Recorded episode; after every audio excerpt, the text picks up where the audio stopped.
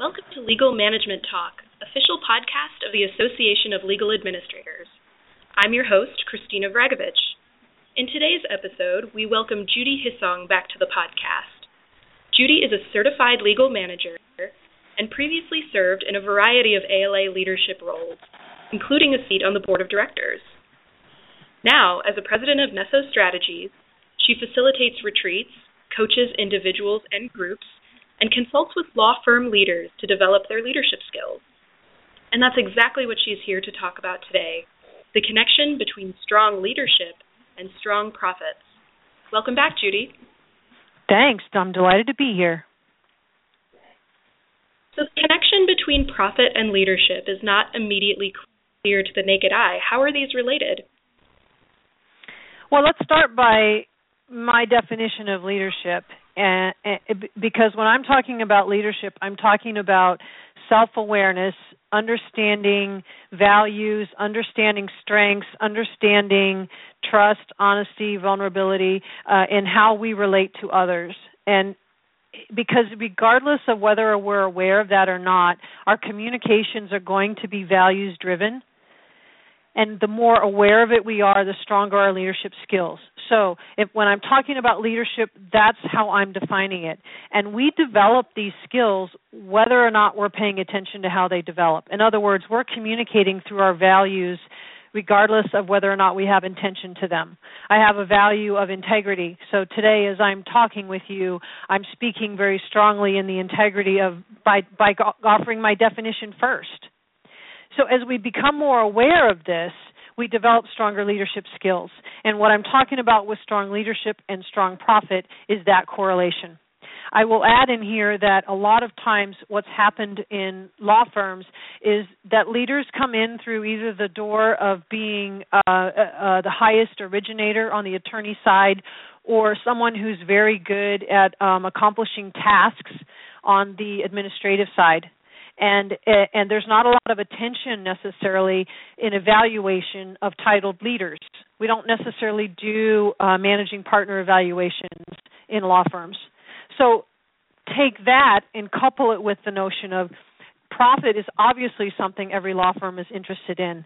And when we talk to law firms about profit, generally they're focused on the hard skills. Can you write the brief? Can you argue in court? Can you do the things that are lawyer based skills? which is different than saying how are you relating to each other. So when we measure profit, we measure numbers, we put together spreadsheets. We obviously have a lot of uh, interest on the billable hour. That's maybe starting to fade at least some in some firms. That's going to continue to fade. Regardless, it's about accomplishing the legal work, which means it's very internal focused when we start measuring the billable hour, now we can start measuring the um, the components of that. How many hours did you bill? How many administrative hours did you have? What are the client demands and the project in scope? Aren't necessarily the things that are focused on, and that's starting to change. So, as we look at lawyers trained in very product driven outcome stuff, not process or people, we're talking about looking at profit through the people lens slicing and dicing the profit pie where we're focused on measuring the human behind the product. So, how do you measure the people and the soft skills if that's what you're implying? Unfortunately, leadership doesn't apply a direct measure. So it's not the same metric as looking at a billable hour. It's not the same metric as uh, as looking through the cases and the way we've retained a client. It does, however, lend itself to indirect measures that we've already seen and heard about in other industries. So, for instance, there's a lot of discussion and I'll even say hype about employee engagement and client satisfaction. These are two areas that are very much indirectly impacted by leadership. Uh, other places that we can measure that are indirectly impacted include recruitment and retention of talent, Law firms often measure what their turnover ratios are. I don't know how much effort they spend in identifying the people who could have stronger leadership skills to reduce that turnover. Another place to look is productivity. Another place is innovation. Although I'll, I'll add that innovation in a law firm or innovation in the legal industry is a really tough one because it's such a change adverse and and such a low risk tolerance uh, that's the whole argument with the billable hour and the paperless office right so so i'm not suggesting that law firms begin measuring innovation i don't know that that will work it is a people generated skill and it is something that can be measured the others are places more where I would expect law firms to focus. If we can think about what our retention rates are, what we're doing in employee engagement and client satisfaction. So, can you give me an example?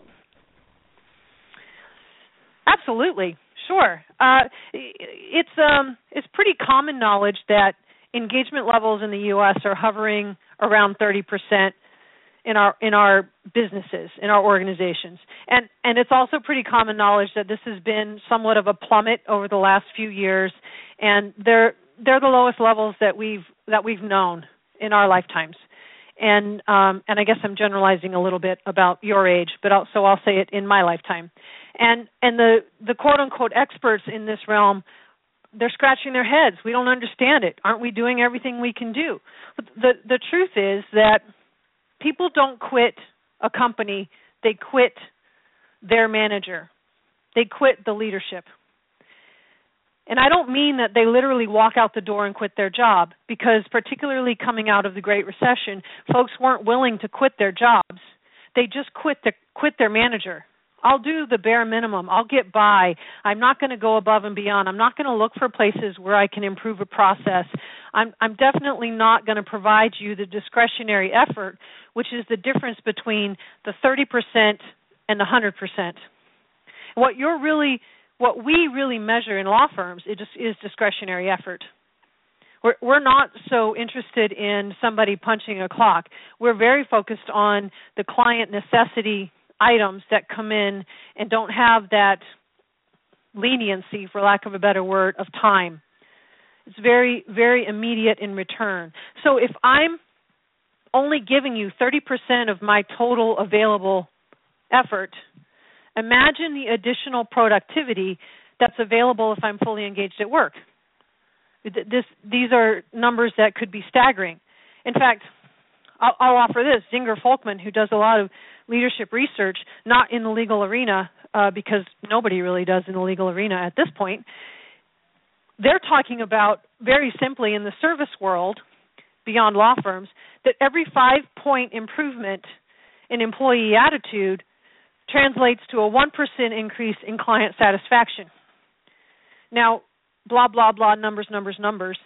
Let me add to that every 1% increase in client satisfaction drives a half of a percent in increased revenue. Now, now you might be interested in this number. So, so how do you measure it?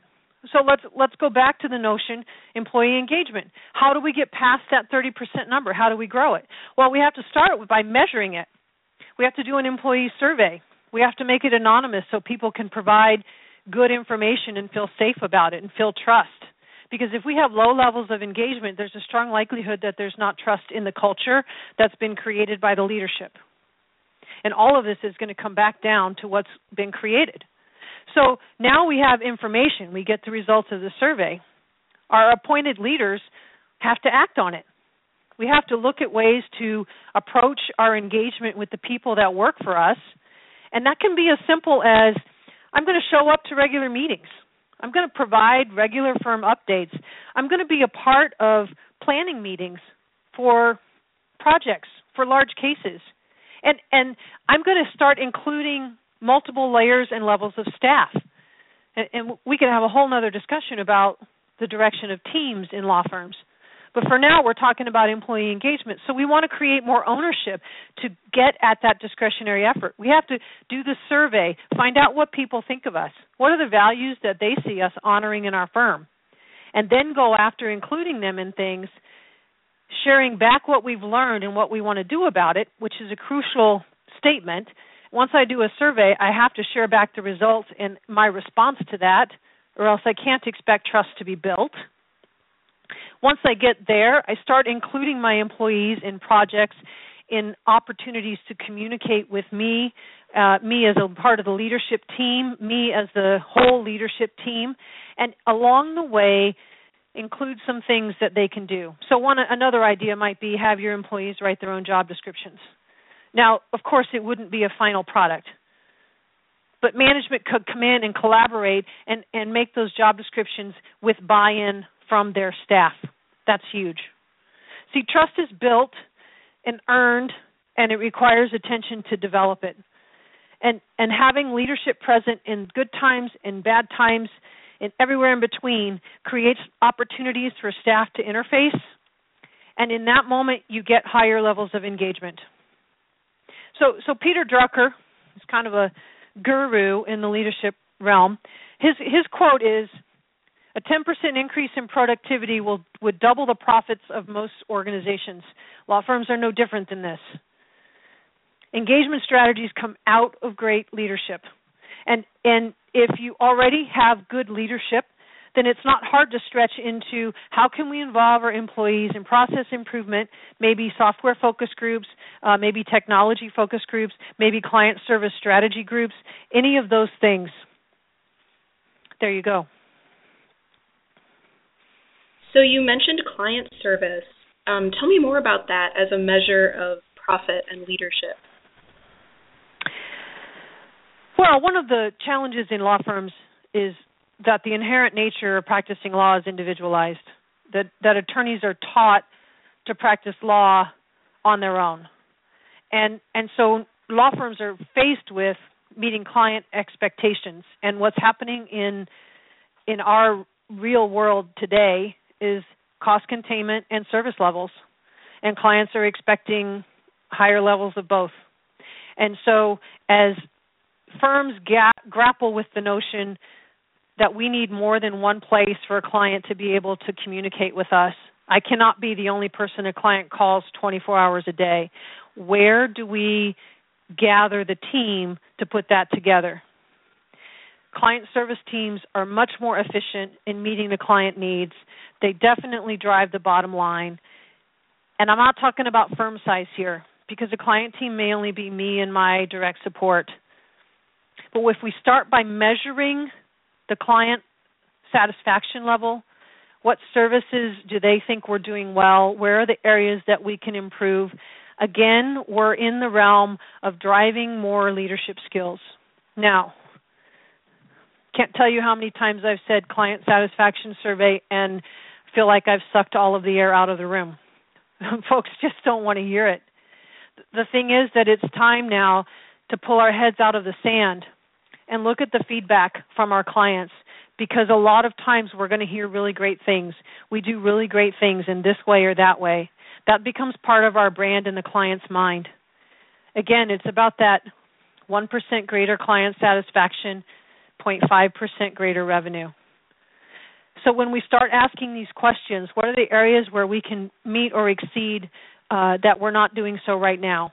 They give us a benchmark and the, then our leadership teams can focus on these transitions and that's going to lead to growing practice groups or maybe just our practice group leaders or maybe our practice group leaders have conversations with their teams or maybe we have direct attorney conversations.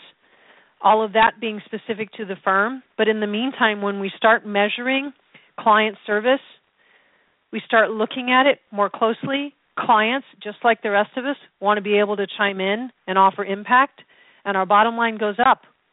So these measures become twofold. We now can actually start seeing how our leaders are leading. In addition to that, maybe we can alter course to create something better with our clients and create better leadership skills in our attorneys or non attorneys in our firms. So this seems like a very big change, overwhelming even. Where would I start in my law firm? I'll drill it down. Here's the thing culture trumps strategy. So, the biggest, brightest, strongest strategic plan, the most beautiful plan you've ever had, is only going to take hold in your firm if it's aligned with your culture. So, if you're not happy with your current culture, then your leadership team has to focus attention on the culture that you want and make the small changes toward it. Whatever culture exists now has been growing for a long time. It's not going to be a quick change. So when I think about developing stronger leadership skills, part of that is in crafting the culture you want and working toward it. So the more interest we have in developing leadership skills, whether it's communication skills, conflict management skills, whether it's strengths, whether it's values, whether it's behaviors, these are all individual attributes that fuel the core of your law firm. The more developed your leaders are, the more accountable your firm's going to be, and the bigger your profit will grow. Right? right. So, Judy, you will be leading and presenting at the Managing Partner Executive Director Forum, which is October 19th through 20th in Orlando, Florida. This is a brand new event which is being hosted by ALA in partnership with Nesso, and we are looking forward to seeing you there. And for our listeners who are interested in hearing more from our guest, Judy Hissong, you can register on ALA's website at alanet.org slash MPED forum. Again, that's alanet.org slash MPED forum. One last quick note, you can now subscribe to Legal Management Talk through the iTunes Store or the podcast app of your choice. Simply search Legal Management Talk and click subscribe. If you like what you hear, please rate the podcast to help spread the word. Thanks so much and have a great week.